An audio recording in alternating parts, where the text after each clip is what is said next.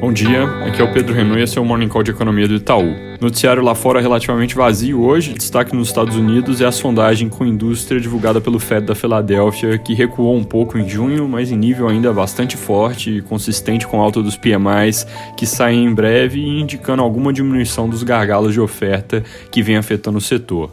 Na Europa, vendas no varejo do Reino Unido tiveram queda de 1,3% em maio, isso foi bem pior que a expectativa de mercado, que era alta de 1,5%, mas parece ser apenas uma certa devolução dos ganhos que foram muito fortes em março e abril, não é uma mudança de tendência. Aqui no Brasil, ontem à noite o Senado finalmente aprovou o MP de capitalização da Eletrobras com o placar apertado e depois de algumas concessões adicionais a pedidos de senadores que eram contrários originalmente. Isso faz com que o texto que sai da casa tenha uma série dos chamados jabutis, que são itens que não têm muito a ver com a matéria original.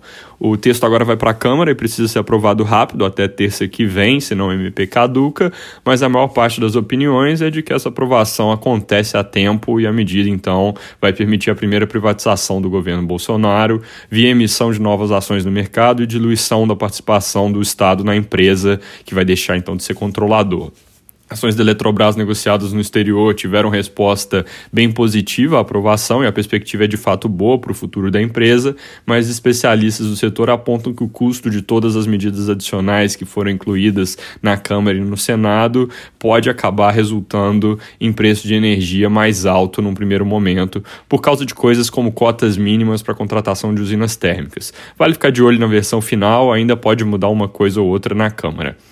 Trocando de assunto, hoje à noite o STF retoma o julgamento sobre a contestação que surgiu um tempo atrás da constitucionalidade da Lei de Autonomia do Banco Central. Lembrando, o PT e PSOL levantaram a questão e o PGR Augusto Aras levou adiante o questionamento de que a lei tem vício de iniciativa, porque teve a formulação iniciada no Poder Legislativo, mas ela trata de um órgão ligado ao Executivo, e em tese isso não poderia acontecer, a prerrogativa de dar o primeiro passo seria só do Poder Executivo.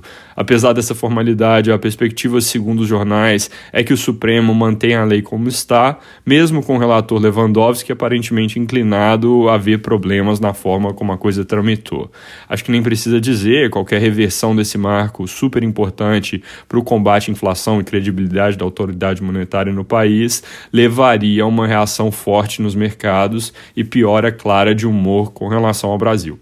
Para terminar, ritmo de vacinação no país voltou a acelerar no, ao longo dos últimos dias, com principalmente mudanças nos esquemas de vacinação nos estados que estavam focando em comorbidade. E aí agora a média da última semana corrida está em quase 1 milhão e 200 doses distribuídas por dia. Isso é um aumento de quase 80% com relação a um mês atrás. Ontem o Brasil teve novo recorde no registro de vacinas aplicadas, foram mais de pouco mais de 2 milhões no dia. Isso supera o recorde de quarta-feira, que tinha sido perto de 1 milhão e meio.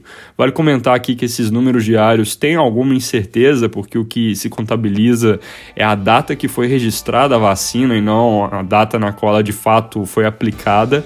Dá para ver, por exemplo, que o número costuma cair muito no fim de semana, o que não faz muito sentido. Então é melhor olhar para essa média de sete dias, mas aqui, sobre qualquer prisma, a notícia é positiva e o país caminha para a marca de 30% da população protegida com pelo menos primeira dose. É isso por hoje, bom dia.